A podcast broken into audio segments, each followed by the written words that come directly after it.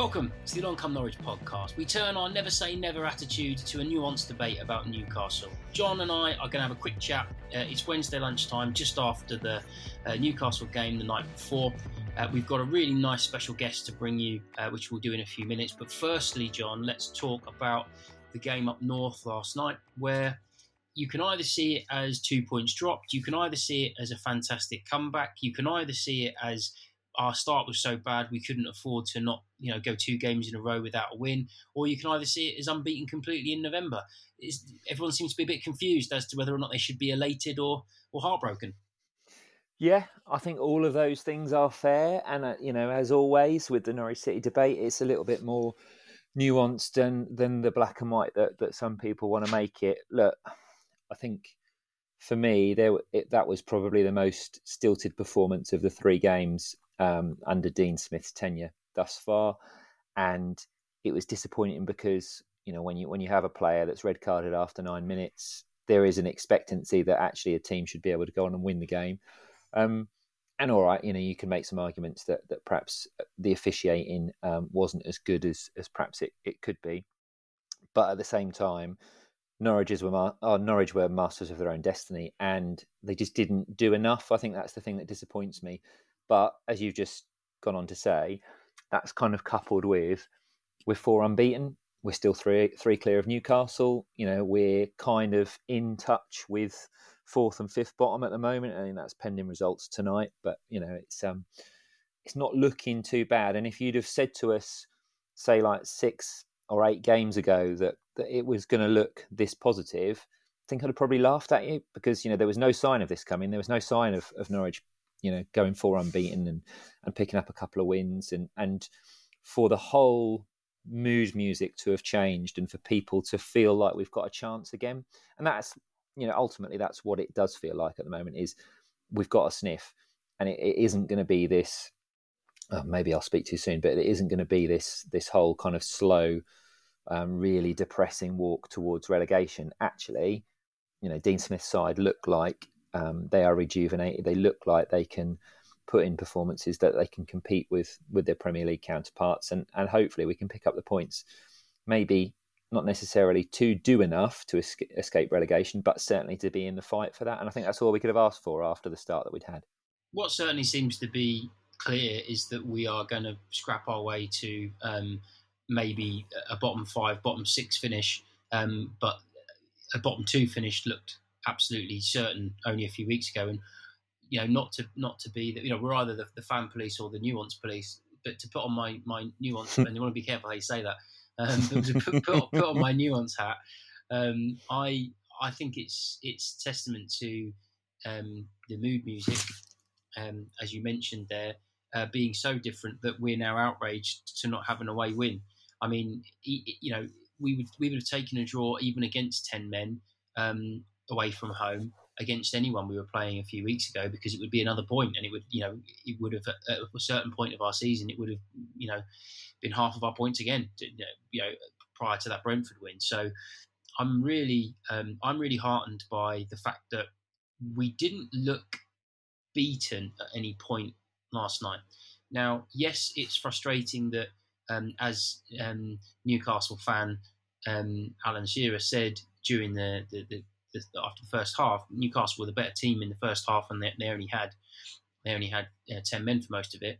Um, they, they, probably were, uh, and it was really disappointing how slowly we moved the ball. That's obvious. Really slow, really badly. Um, we, we, went back to it looked like um, Farke 1.0, the the, U, the the that horseshoe shape of running down the left and then coming back around the back and then going down the right and then coming back around. The, no challenging balls through, and whenever we did, I mean the number of misplaced lobs into the box last night. It was just unfathomable that so many passers, different individuals, wasn't the same player every time, just collectively were unable to weight their balls to actually tease the, the goalkeeper who looked dodgy to me all night, Dubravka. Um, and obviously he was he was he was involved in um, the goal in that it was a parry that led to to Yunus's lovely little layup for for, for Pukki's incredible volley. Um, but he, he looked. I, I think he looked mistake prone whenever the ball was near him, and we needed to be a lot more. We needed to test him a lot more than we did. So whilst that was really disappointing, we never looked beaten. So um, we we we kept plugging away, and the attitude I think that the players seem to have shown that they seem to have almost hit the reset button from a characteristic point of view. They they seem to have really benefited from, you know, kind of shrugging off the we haven't won in ages. We're destined to go down. Farke can't do it at this level. Um, this is the same coaching setup that took us down last time with a whimper. The players seem to have benefited from from kind of shrugging off that that kind of misery blanket. Um, and I just want to give a shout out really to um, Smith's uh, trying to change it positively again. You know, players will start to have their heads. I saw a couple of shouts at half time along the lines of, "Oh, that'll help his confidence." No end, you know, being pulled off at half time. This is Tzolis, who I thought was, other than one, he created our best chance in the first half, and almost, almost in isolation, he did nothing else other than that. Um, what he the, the more Smith makes changes at half time when things aren't going well and he clearly needs to try and affect the game, um, or, or there's stasis or whatever, nil, nil, you know, blunt nil nil like Wolves. The, more he does that at half time, the, the less it will affect the player's confidence as being being hooked to half time because it becomes something that regularly happens at Norwich. You know, effectively, um, if you haven't had one of your better games at half time, I'm going to change shape and I'm going to bring someone else on to, to try and influence the game in a different way. I'm going to try and drive more through the middle by bringing PLM on instead of trying to go for the wings, which isn't currently working. I mean, it's weird how we were better at moving the ball wide when we took a wide player off, um, but we were. And Giannoulis, likewise, I thought gave us real energy. He was obviously told to, to come on, and, and it doesn't matter if we lose 2 0. Let's make sure we don't, you know, let's try and make sure we at least get to 1 1. That seemed to be the, the, the management directive.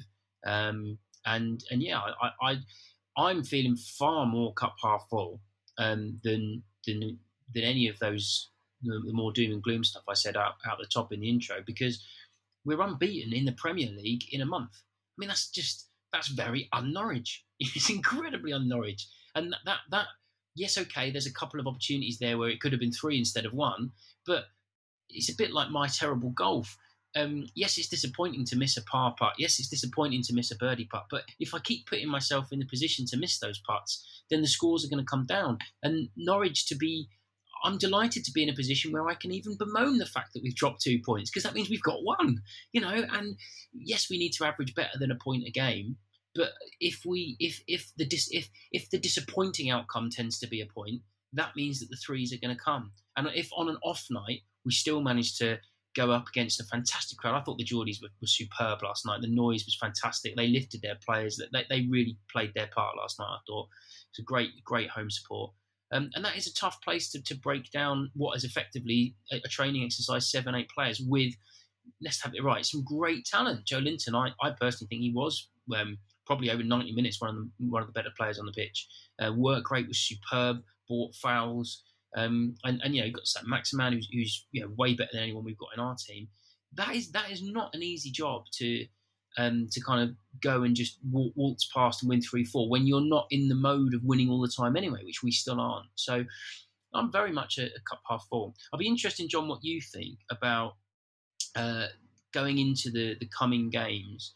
Whether you think Smith feels he needs to keep mixing it up first eleven wise because he hasn't had back to back consistent halves yet. You know, he hasn't had a first half and a second half in one game that has been consistent, and he hasn't had a brilliant mm. second half followed by a brilliant first half yet.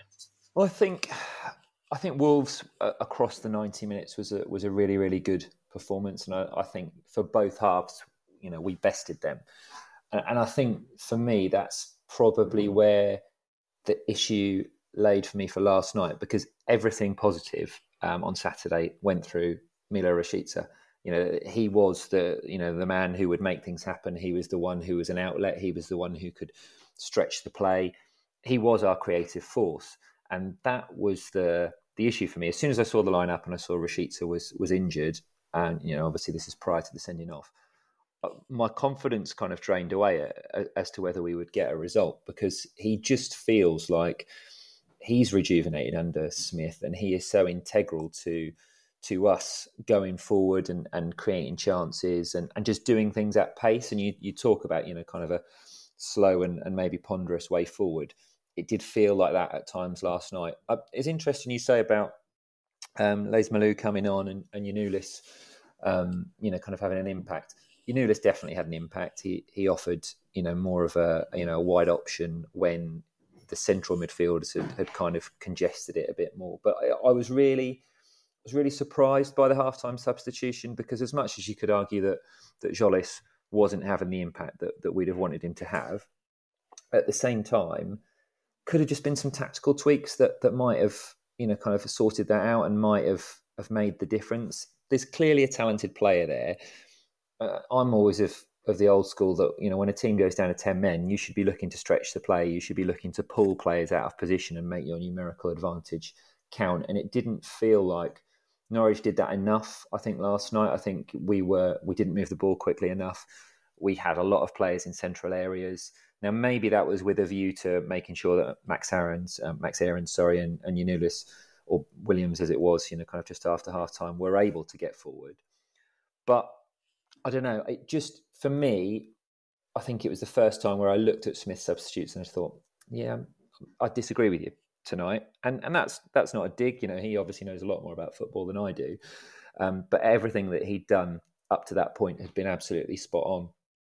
I mean, Kieran Dowell is, is probably a case in, in point. You know, it just felt, especially at, 1 0, that we weren't necessarily going to be able to unpick the lock, and Newcastle were retreating, retreating further into their shell making themselves, you know, kind of obdurate and more difficult to beat because they were holding on to something. Good word. And uh, thank you. And um, you know, the it just felt like we needed someone to to be able to to create something out of nothing because you know, and, until Giannoulis kind of lobbed that ball in the box, what were we going to create? It didn't feel like anything. Oh, I think um, I don't. I, I have to. I, oh, I don't know. We were just. He, well, I think we were throwing into the box. No, no, no. Oh no, no. Well, you're, sorry. You're, you're so it was. It wasn't it a lob thrown. into the box. It was All a right. beautiful side-footed, weighted so, ball up for for Pukki to score what is going to be okay. one of one of the goals of the season. Have you beautiful seen that goal. stat? Have you seen that stat that he scored? I think it's NCFC numbers as always, hero of ours.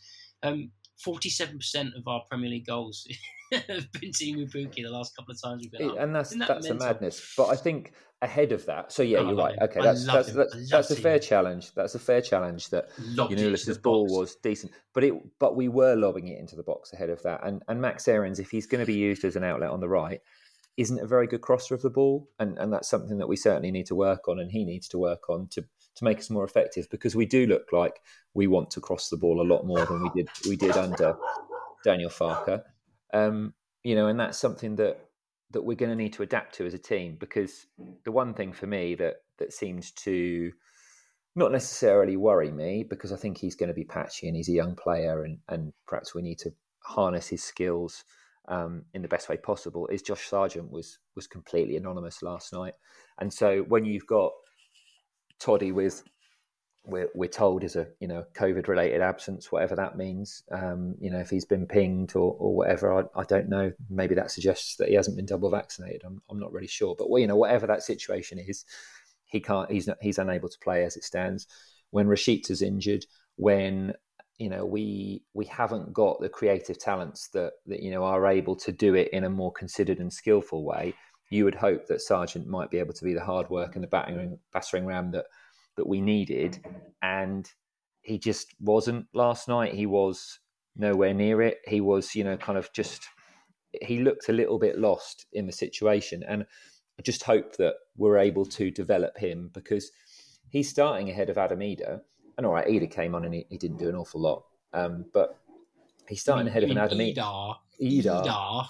But honestly, that, that coverage last night was fucking atrocious. But I mean, just yeah, just to get back to Mr. Idah, let me Idah. make a point about him, sir. Um, is that I think as much as Norwich may feel that he can add value to the squad right now, and he can be like a second or a third line option for for striker, are we still, you know, are we stifling his development because the lad's what 19, 20 years old, I think at the moment. Um, you know he's not getting any kind of regular football. He he feels like he needs regular football. He feels like a player that needs to be in his rhythm. He feels like a player that needs to be scoring goals and touching the ball and you know and kind of just building up that confidence. And he can't do that at Norwich at the moment because he's he's never going to start if if Teemu Pukki's fit. He's never, you know, he's always going to be you know kind of third choice at, as it stands. And that isn't the Norwich way. This is a, you know kind of a red hot youth talent which you know starts games for the Republic of Ireland. uh, it feels to me like we need to make a decision on him, and, and possibly if we're looking to do any business in January, it might be a more experienced um, foil or or you know kind of replacement for Pukki, and get Idah out on loan because I'm really confident that he could be a tremendous asset for us moving forward. But I just I don't think it's this season in the Premier League. I agree, and, and I think when he had his opportunity, he was offside anyway. But when he had his opportunity, yeah. the way he snatched that volley mm-hmm. is someone who has come on come into the game with 18, 19 minutes left and is trying to make an impact. Um, and you know he's exclusively used from the bench, and I, I completely agree that. Um, I mean, I was surprised. I, I, assumed the championship loan was exactly what was going to happen. Um, I mean, he might have eight, eight to ten goals in the championship by now. Um, and we might all be saying, well, hang on, we need to get Idah back in January. Maybe he would have been a fantastic person to recall in January and become that foil to Teemu, you know, full of confidence, full of um, the right touch and, and being calm in front of goal because he's been, you know, scoring at slightly lower, quite a lot lower level at the championship. Um, and now that option is taken away from us. Sargent hasn't worked yet. However, I do feel with his age as well, because um, you, I don't know, you kind of he, he, sort of flies under the radar that he's one of these kids. You know, as a kid anyway, he's still got so so much development to go. He's far from his peak. He was he was he was shit last night, and he knows he was. He knows he didn't do do as much as he should have done. The effort is superb. The fitness is superb. I just think that I think he can be coached into a good Premier League player. Um, but if but whether or not he can be coached into a good Premier Premier League player to contribute as regularly as we need him to, um, b- you know, before the end of this season is another matter.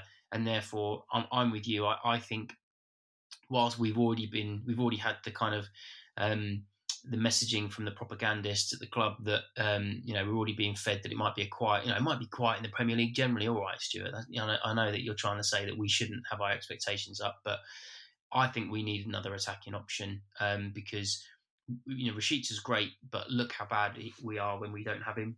Um, Tzolis is is a raw talent, uh, needs a lot more development. Um, makes Farke look right not to have played him so far. What he has done when he's played, um, and Sargent likewise is a raw talent who I think I think could become fantastic. So you either play Idah from the start, which I wouldn't be surprised actually after last night if um, if Todd can't go, and what and just to pick up on that because that was at the start of your point, um, what was on the broadcast last night was that um, Simon Thomas said he was terrific anchor. Obviously, couldn't watch couldn't watch any of the coverage after the, the game because uh, I couldn't bear to, to listen to you know Newcastle just being talked about exclusively in terms like we. Um, it's like listening to local radio, following following some of those pundits.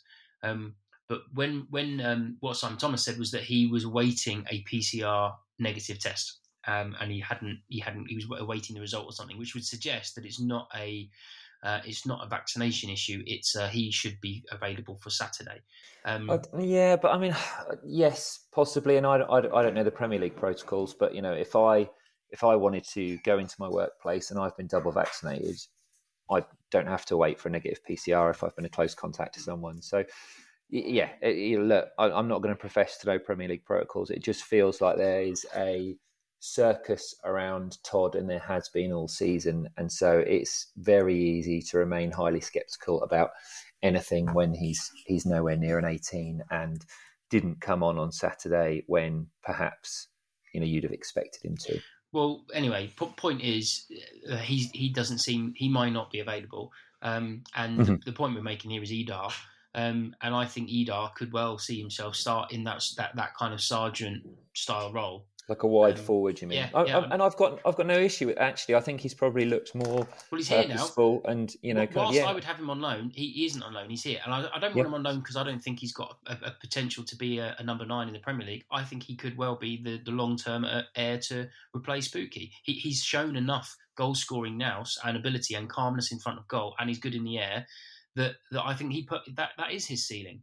However, to get to his ceiling, he needs time in front of goal so that he's not snatching at 15 minutes here, 10 minutes there, like you said. So, um, the only reason I want him on loan, not because I think he can't help us. Like I say, how wonderful would it be if we had sent him out for, until January, got him some confidence, and brought him in almost like, in inverted commas, a new signing in, in January to help up front. But yeah, it's down to whether whether or not um, Craig Shaky Wakey and, and, and Dean, but obviously mainly Shakespeare, can coach Sargent to be just that bit calmer Um, and can we and, pick up on that? That that actually, I've never ever come across a time when I think when a manager and his assistant manager has come as a pair. If you know what I mean, it's always been like Daniel Farke's Norwich City, or you know, kind of Paul Lambert's, you know, Norwich City or Ipswich Town, or whoever you might think. You know, he he seems to be so intrinsically linked to Smith, and it's almost like, oh look, it's Smith and Shaky, it's the lads kind of thing. And I'm like, where's this come from? Where,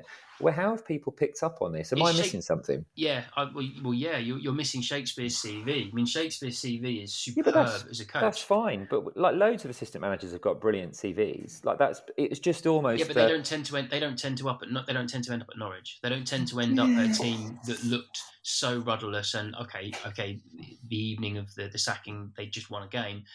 I think that's what is um, that's what is exciting is that um, he has genuinely achieved things at, in the level that we are trying to compete at at the moment, and it's just so reassuring to have that known quantity um, that you know other clubs cover and other clubs uh, have have got value from, and um, it's nice to have someone who is already well thought of before they have to earn it with Norwich and achieve it with Norwich. Um, and, and yeah, it's down to it's down to them. Look, if they can coach a couple of these guys up, they've said that, you know they've made the noise, the noises around. Oh, we're pleasantly surprised by the the quality in the squad. You know, i.e., we might not be able to buy anyone in January.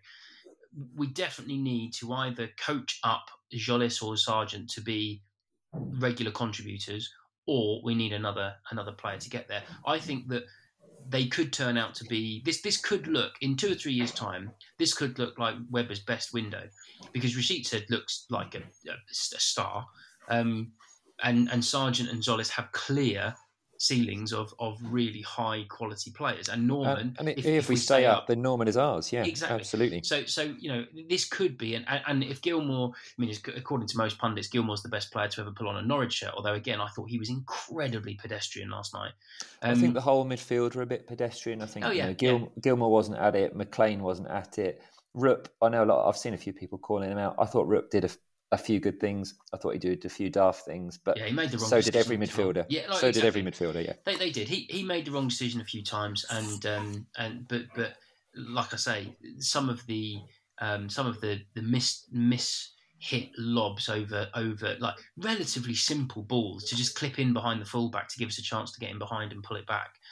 I mean, there must have been seven or eight times in the first half, and you just think, why are you all over hitting passes? Mm-hmm. You know, yeah. you think you get one or two of them every game. Of course you do, because it is hard to do that on the move when you're being closed out at speed in the Premier League. But for you all to have such an off night, and, but again, that's what brings me back to just to sort of round this up. My my my half full approach at the moment is yes, of course, we're going to be in a relegation battle for most of the season. That looks pretty certain.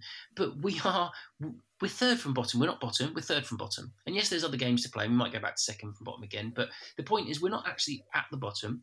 We are within a win or a win and some goal difference of multiple teams. Um, you know, we we look like we no longer lie down and we're beaten unless something magic happens and we manage to, to you know get a, a stroke of luck. We look like we genuinely are in games.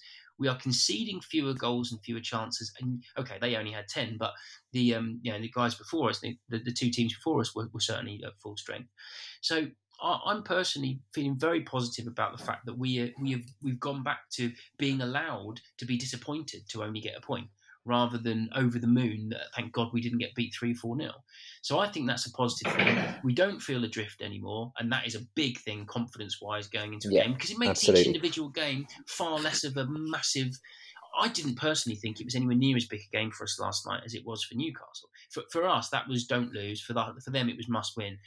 Um, it would, as I think I put in, um, I said to a few of my, my mates last night, um, it would be an absolute narrative nightmare for Norwich to have lost that game. Um, it's disappointing to not beat 10 men, but the way some of the decisions went, and you know, I, have seen our friend Mick has, has, sort of defended the refereeing, or, or, rather just said he disagrees with one person saying it was a bad performance. I thought that the refereeing was clown car again last night, but you know, until it's completely done by robots, it's going to be. We just have to accept that, and and if, if you get lucky, it goes in your in your favour. But I mean, really, I'm I'm feeling really positive about the fact that we're going to give this a good go we're going to keep picking up points. Um, and if they can make the tweaks from a coaching point of view and maybe add add one more safe regular contributor in the top half of the picks, or or they can do that by fixing whatever's going on with Cantwell, or they can do, like I say, it doesn't have to be a new signing. They've got two or three players, or or they can get Dowell into form and he and he kicks on and stays in the squad. Do you see what I mean? That there's so many ways that you can see this team finishing fifth or sixth from bottom and, and being safe with a couple of games to spare, which I couldn't see for the life of me on the morning of the Brentford game. Yeah, I agree with that. Uh, I mean, I think you're being very optimistic to say that that we might be anywhere near it with with two or three games to spare, or we might be anywhere near clear of it with two or three games to spare. I still think this is going to be an absolute dogfight, and and if we can take it to the wire, then that's still an incredible achievement from from Dean Smith and his his boy Shaky. You know, I might as well buy into that hype now. Um, but what I would say, and and this this comes from the heart rather than with any kind of analysis, is actually I'm just looking forward to going to games again. It doesn't feel like a chore anymore, and it, it had started to feel like that after six or seven games. But it now feels like right, actually, we're going to be in this. We're going to compete we're going to get you know what we expect which is the bare minimum you know of of putting it in and making life difficult and you know pressing high under smith seems seems to be you know kind of the order of the day. It, it just feels like actually look I, I wasn't massively in favor of, of daniel farke going and um, i was trying to retain the, the hope that he would turn things around but it was in hope rather than expectation.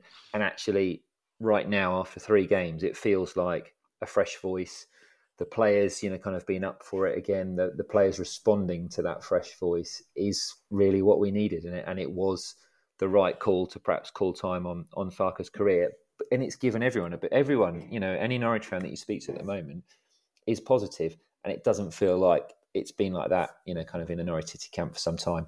Well, it's no longer a foregone conclusion, either the season or the um, yeah. or, or, each individual game, um, and that, and I think, like you say, that that really does make a make a big difference. Okay, so the, the main reason for this podcast is not to talk about Newcastle and whether or not we're half full or what have you. It's actually because we sat down with Mariela Nisitake, the head of emerging talent at Norwich City Football Club. Um, really key position within the club with regards to, you know, we just talked about the transfer window could turn out to be a fantastic one, and you can only tell that in you know a few months' time.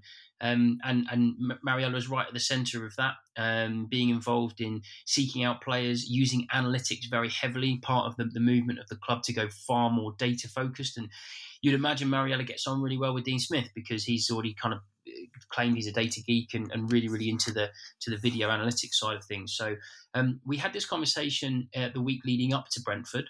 Um, and then there were a few other things to talk about uh, with regards to Norwich City in the in the couple of weeks since. So we wanted to make sure that um, people had the opportunity to, or rather, would want to listen to a, a, a, conversation with part of the scouting team at Norwich City because they actually have the headspace to not just be reading about new managers or which manager is going to be, etc. So here's our conversation with Mariela. I hope you enjoy it, uh, and we'll be back the other end to, to say goodbye in a nice way. But enjoy Mariela. Tell us a bit more about what your day-to-day role looks like. Uh, it'd be good to see, you know, your specific kind of job role, emerging talent.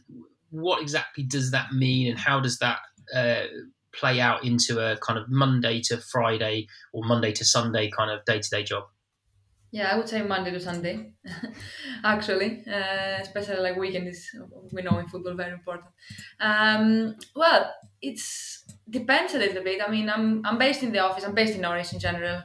Um, of course, you know uh, now that things have opened up again, traveling to games both domestically, abroad. Uh, you know, starting a few a few trips now. So I would say that it's oh, really every day is different. I mean, I, I watch, uh, I, I, sit and uh, closely here with uh, with Lee Dan, who is the head of recruitment, uh, the technical scouts in the office as well. So we are kind of working like you know watching videos, uh, using the data. Then I'm also like planning, um, you know, my my games to watch live. Um, trips abroad. I mean, emerging talent is you probably can, you know, the the meaning is mainly players from 70 to 21 years old. So I lead the scouting uh, of those of this age group, and then working very close with uh, with Lee uh, on that. Thank you. And just maybe tell us a little bit about, for people that don't know, your previous roles in football, maybe at Norwich City. And I know that you'd worked at Swansea before. What's your career path looked like? Yeah, so I come from Greece originally. You probably understand from the accent. yeah. uh, you probably say, you know, think Spanish, but no, it's, it's, it's from Greece. Um, so I studied uh, sports science and physical education in Athens and then I went to Cardiff. I did a master's degree in a, master's degree in analysis. Um, then after that, uh, that, that was one year. Then I went to Swansea. This was my first uh, job in professional football. I worked before in Greece as a coach, but mainly in youth youth football. Uh, so I went to Swansea. I did a mixture of performance and analysis and technical scouting, I would say. Um, then I went back for a few months. I worked for a Greek club um, on the analysis side more. And I joined Norwich 2017, uh, January, as a technical scout. And then, you know, kind of have undertaken different roles um, in the club uh, from this from this uh, time. So you mentioned technical scout. Is, is that a specific job role that means studying data and, and footage as opposed to seeing people perform in real life? Like, is that what technical scout means? Well, it, it is a mixture, I would say. Yeah, it's not. I mean, yeah, I wasn't involved. I wasn't really involved that much uh, live scouting uh, back then.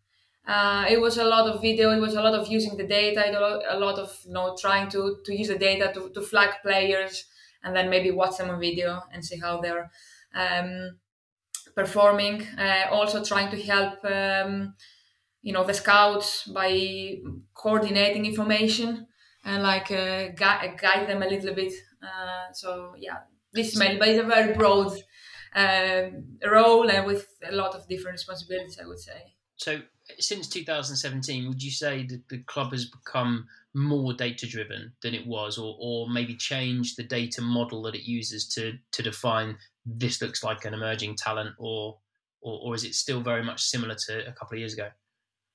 Well, I mean, of course, we are we, we are trying to improve every year.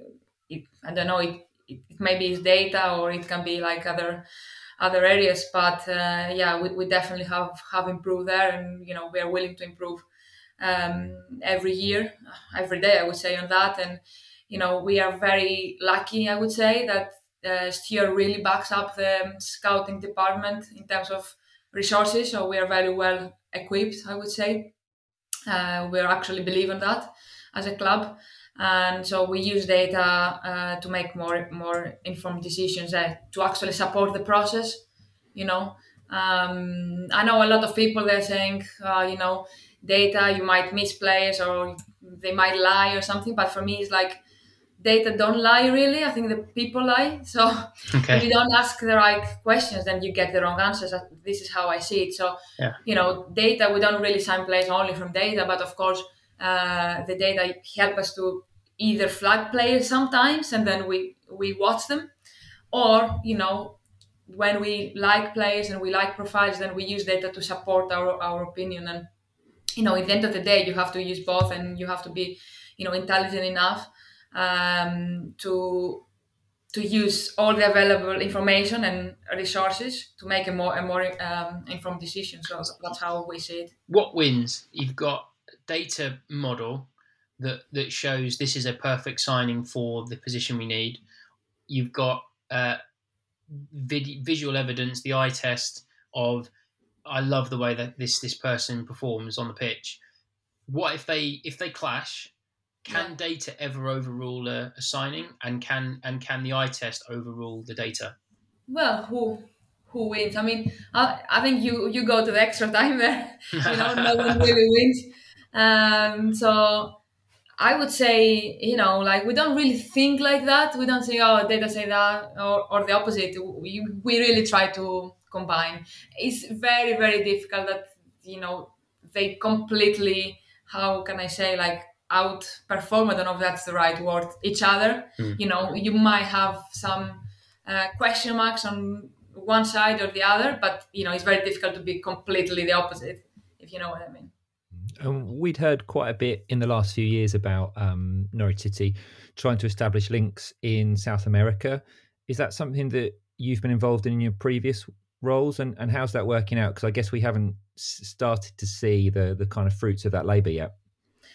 Yeah, uh, it's something that, uh, to be fair, credit to, to to Stuart again because I think he was really thinking forward back then, where maybe a lot of people would say, "Oh, South America, you don't have a lot of passports, European passports back then."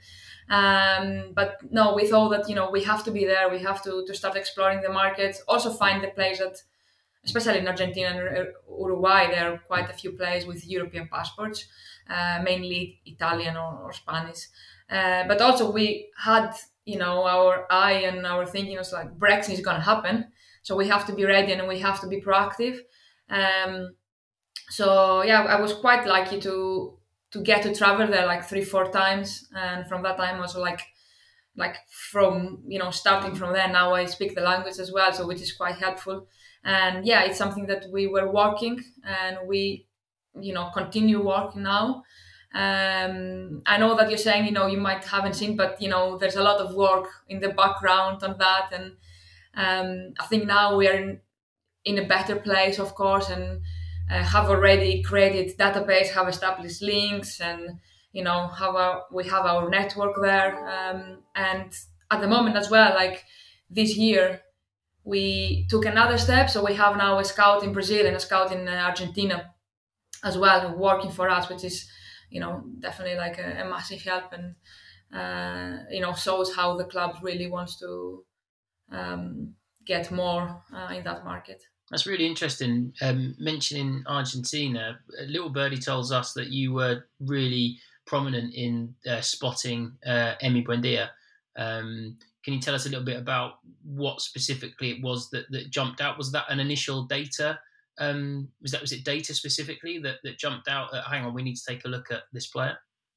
Yeah, well, I mean, to be honest, like every transfer is a really a team a teamwork. Uh, I have to be honest with you. Like so, sometimes you might get lucky to to spot a player first, or you might be be in the in the end of the process. You know, doesn't really matter. Uh, the most important is that you know we make the decision and. Uh, we, we sign the player. Um, yeah, to be honest, like Emi was really performing very well on data, so this was the initial flag, and of course, then we we've done a lot of of, of work on him, watch him a video, watch him live, and um, we decided to sign him. Yeah. Have, is there ever a situation where someone like Emi, um, you you ever wonder how is it that you that you have picked up on it and other clubs haven't? You know, is there is there ever a situation where you think I cannot understand if he's performing that well, and obviously yeah. he's a perfect example of someone who has then gone on to show what a fantastic return on investment he was. Yeah. Do, do you ever kind of shake your head at, and, and just think, is there any professional pride in knowing that there are people in a similar position as you in another club who will be going, oh, we missed that one. We should we should have yeah. spotted that one. Yeah, no. To be honest, there are quite a few people they have said that after. Mm, yeah. of course, that oh, what a good spot and all these kind of things. Like uh, what a good tra- transfer for for your club, and you know, like I think it's it's difficult. I'm, i know, and I'm, I'm, pretty sure, and I, I know that a lot, of, a lot of clubs, you know, track him uh, as they track a lot of different players. I think nowadays it's not like maybe a few years ago that you know it was maybe some clubs they didn't know some players, but now we have like all these platforms, and I think every club probably knows everything at the moment. Uh, so it's not really easy to find someone that no one really knows. Um, so I think you know, clubs were tracking him, and I think they, as happens with a lot of players. But then, what is missing a lot of times from from clubs is the action point.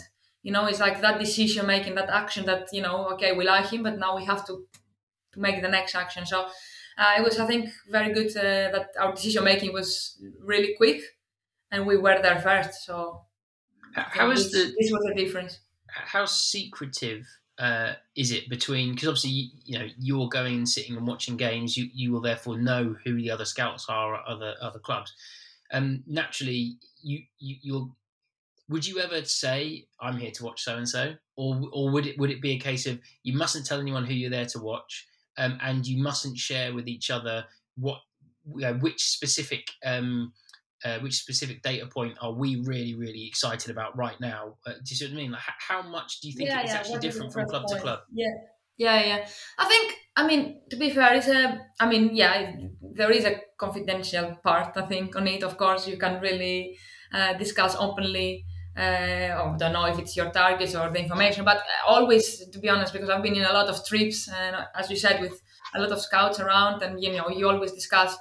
And I think that this is part of the job. You're discussing about, you know, general, and it's it's very also it's very good because you know, I think na- nowadays when you're, you're doing scouting, okay, one one part is of course to to be able to spot the player is very, very important and um, fundamental, but also the other the other part is really to be able to get information. I think whoever gets the information first, because as we said before, everyone really knows the players, is the one that really has the uh, how how can I say like the upper hand uh, on the situation. So yeah, I mean you're always sharing information, but yeah, you, you have to be you know it's mainly general information. You talked um, a moment ago about moving quickly for for players and and you know kind of being ready in the market. It seems to me like two players that we've moved quite quickly for in the last twelve months has been um, Dimitri Giannoulis and, and Christos Tzolis. Would it be fair to say, given your um, your birthplace, that that you were involved in those signings? And do you think that Greece is perhaps a bit of an untapped market because it's not traditionally somewhere that Premier League clubs would go or Championship clubs would go to sign players. Yeah, no, I think my answer, to be honest, on that is going to be similar to Emi's in terms of like, yeah, of course, help that I am from there and you know I could um, you know help on that and maybe having previous knowledge of the of the players because of that. But really, it was um, it was a, again a, a teamwork. Uh, everyone has really watched the players um, it was probably easier for me maybe to communicate or you know even like um, you know read things in, in, in, Greek and all these kind of things. But yeah, again, um, a teamwork on that. And uh, yeah, Greece, it is an untapped market. I think they're very specific the profiles. Now with Brexit, it's a little bit more difficult because I don't think it's only Greece. I think as a club we you know, we signed players from Denmark, we signed, you know, players from Poland, players from Greece. So, you know, we were trying to be creative. Uh, in general, we didn't want to go only the very traditional markets, and we actually think that there is talent everywhere if you really do your uh, your work and your open mind. Uh, now it's a little bit more difficult to do those uh, transfers, especially for players older than like above 21. I mean, under 21 probably you have a bit more maybe some more uh, opportunities. But um, I think there are a lot of markets, and if you really do your work, then you you can find uh, opportunities. So, without naming any particular names, which I'm sure you wouldn't do anyway. Um, is there a player where, even though you've worked really hard as a team and the data suggests something, it's just gone totally wrong once they've arrived at the, the club and they haven't worked out? So, thinking, for example, two two summers ago, you know that you know you don't have to be an expert to know that you know that recruitment was not a successful window in terms of a lot of the players we brought in just didn't work out some injuries some other things culture fit all, all the rest of it but do you as a team you say you want to get better every day what kind of lessons do you learn from from that and, and is there any way that you change the data points you're looking at or how do you kind of avoid repeating a mistake when a transfer i say mistake you know no one's done it you, there's so many factors that goes into a player working out. But how do you kind of prevent making that same mistake again by signing the wrong sort of player? Well, I mean, I think you said it. Like, there's so many factors. Of course, we uh, when something doesn't work out, but also when something works out, we're trying to to see why. So it, it works both ways.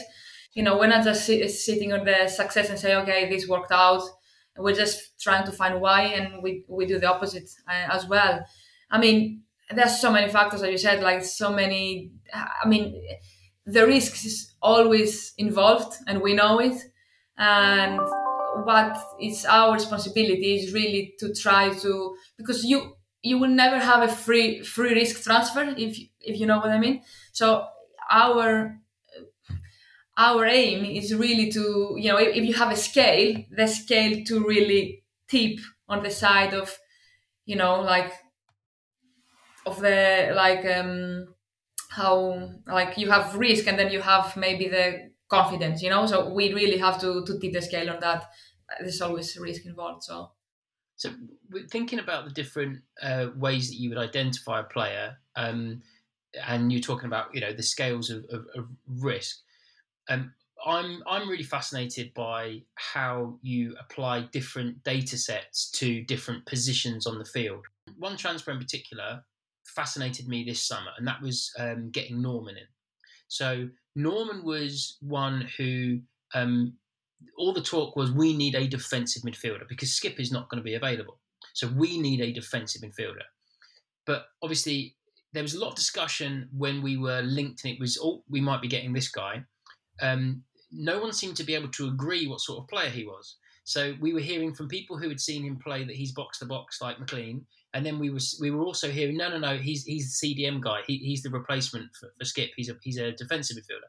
And then when he was re- when he was revealed to the um to the med- to the media you know he's like I'm here to be a defensive midfielder. So are there examples of where there's a particular set of uh, of kind of data points where you're told right that the gap we've got is you know we think Skipp's going to go. Now let's look at our list of players who we think fit in that position like, is it ever driven by position, or are you guys purely? It's if the data says that they're right, we will then put them up for consideration, and then it's just down to Webber to decide if they can then fit in a formation. Do you see? Do you, I know that was quite not the best succinct question in the world, but do you see where I'm getting at?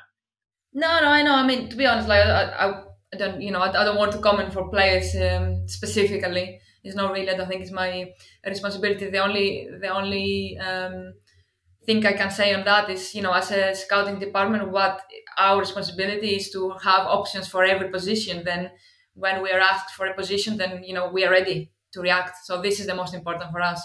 So you know we don't really want to to go too deep down on on, on, on specific things. I think the the sport director and the manager uh, they know more uh, in terms of like the style and the, exactly the position that we actually need. So, so, it, so is there? Um, but is there like a group of data points that belong to defensive midfield versus a group of data points that that belongs to a number eight that's box to box?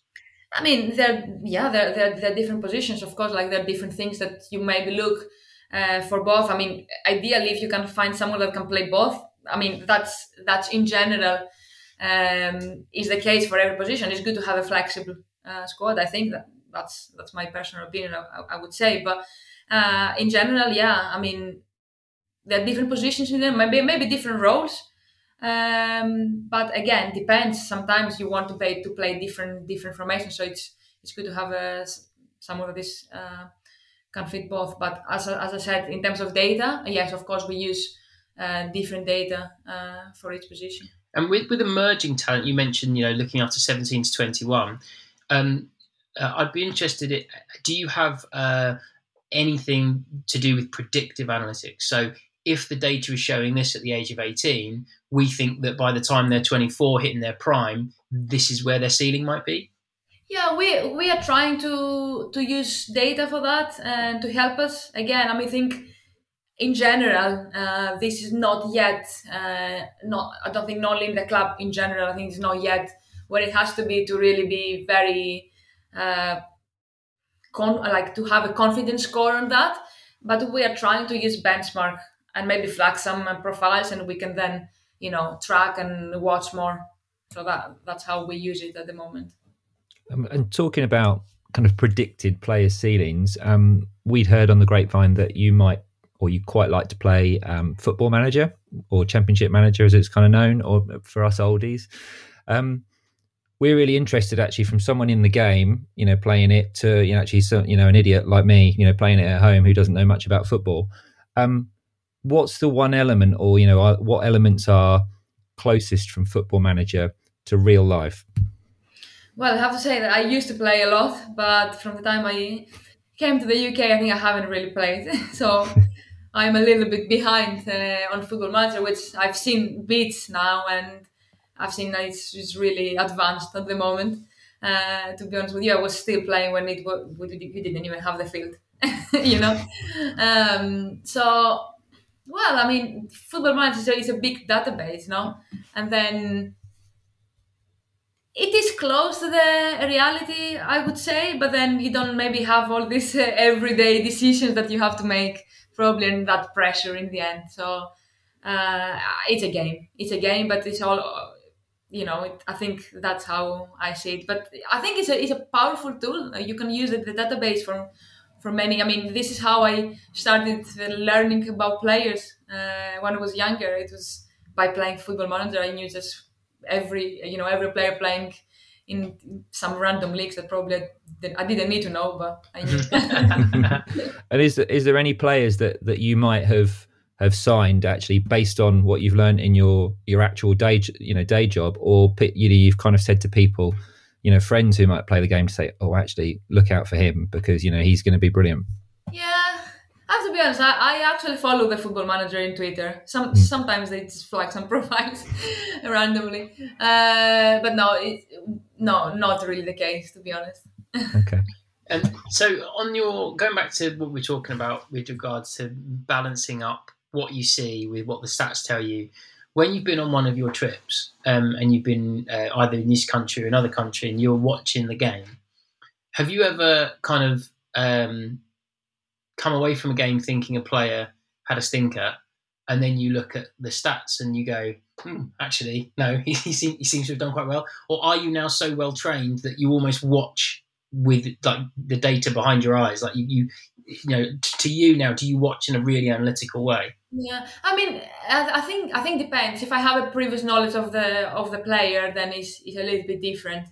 Uh, because sometimes you know the player we can't really base our decision in only one game. The player uh, might didn't have a, a, good game, as you said, and then probably you have the picture of, of, of, of, the player what he can do, and then maybe you know as well some some things about the data. But uh, if I don't know the player, for example, and he didn't have a good game, and maybe I look the data and they're not they're very good, and you know I, I have to question myself. Not actually not myself, but maybe the performance on the game as well, but also sometimes I say, okay, let's ha- have a look. Maybe I haven't really seen that uh, in that game. So I think the most important thing is to be open mind.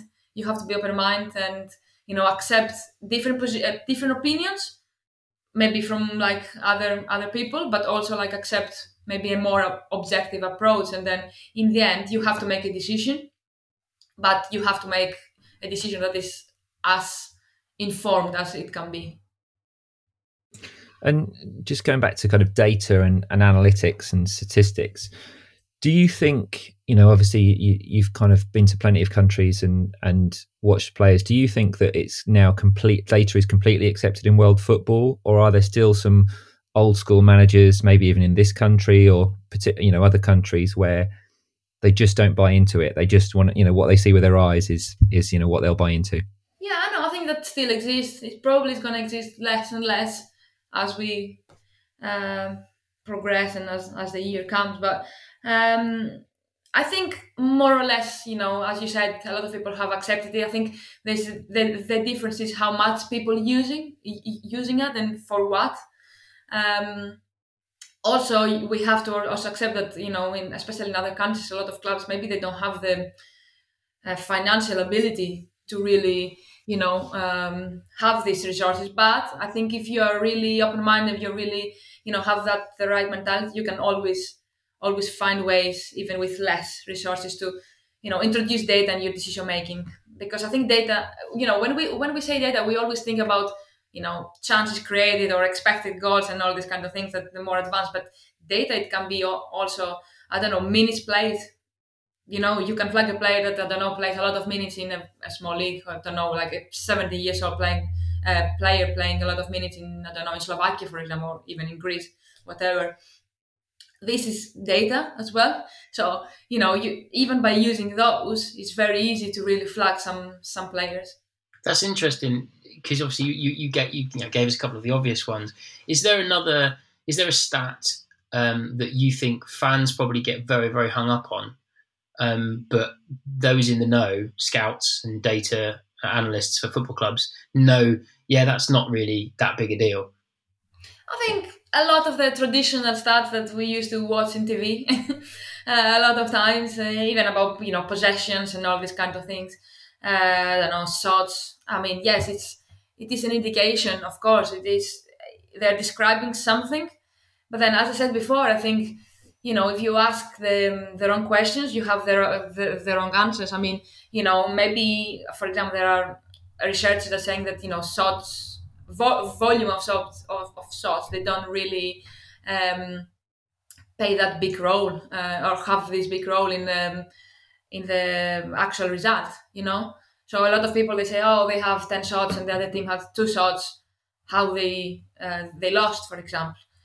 But this is not an important indicator according to the research. You know, so again, you know, you, we, we make assumptions using their, their own data. That's why I said like people lie really. You know, the data data like is is something that you know if if someone says that or if the data says that they made 10 shots and they made two shots that's true completely true you know you can't really uh, lie on that but then it's how you actually in, interpret how is the word inter interpret yeah yeah yeah exactly inter- interpret sorry my pronunciation is I, I, think, I think you're doing. I think you're doing. You're doing pretty good. It's a lot better than my yeah. Greek. Yeah, yeah. no, that, that's fantastic. So that's it's really interesting because, we, like you say, on TV we are we are shown stats, and recently we started to have you know expected chances created and expected goals, and you know some people found that tricky to get their their heads around it. So is that um, is that closer to the type of analytics that you would pay more attention to, i.e., the quality of shot, the quality of assist, the, the position on the, the park where someone made that key pass? Yeah, no, definitely. This is a, a more advanced method, but again, you have to, you have to know where to use it. You know, again, doesn't really tell you the truth every time. Uh, you know, you need to know where to use it and how to make your assumption based on that. So that's probably why data will never replace the human scout because uh, without the without the context that the human can apply to it. Yeah, I think I think they can do uh, work for the scout one hundred percent and for the decision maker. But yeah, in the end, you you have to need the you have to have the person that you know makes the decision. So when you when you're out in person, let's let's, let's leave stats to the side for for a bit. Um, which which stadiums that you oh obvious question. How, how many of the 92 have you done? The english 92 league stadiums? Well i, I think i've done more more abroad oh, okay. okay. I've done a lot though in england as well. Uh, I, I don't know how many. I, I can't even give a percent at the moment. And what i've done a lot though what are your um, and what's your match day experience like? Are you mostly sitting in with the punt, punters, or do you sit in? Do you get nice uh, box treatment and get to be in with the directors? What what is your actual match day experience like? Well, uh, it depends. I mean, uh, we're also like you know asking for tickets through the club, so it depends where they um, the other club um, um, reserve space for scouts usually. Uh, so diff- different clubs um, have different spaces. Um, I've, yeah, I've, I've also been, you know, in places that, of course, you have to like just uh, sit, not sit, like stand and watch the games uh, under the rain. You know, uh, it's not really about the the seat. I've been to, you know, to places in, especially in, in South America, that you don't really have, you know, you don't really get this um, uh, comfort. You know what I mean? But to be honest with you, this is probably for me the, the best experience in general and what I, am enjoying a lot. Of course, it's nice to go to the Champions League game, yes, and watching from the director's box, yes, it's nice. But in terms of me enjoying it personally, it's probably when you're like in some random places uh, watching games, probably with not uh, being as comfortable. So, where, where would you say is your uh, your fa- Would it be somewhere in South America your favorite place, like culturally, to take in a game?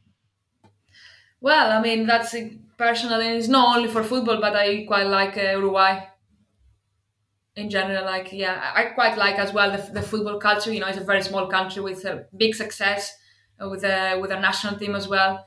Uh, I think they're only three, four, four million, and they always seem to really produce top players. Which they also have this um, trait of adapting everywhere.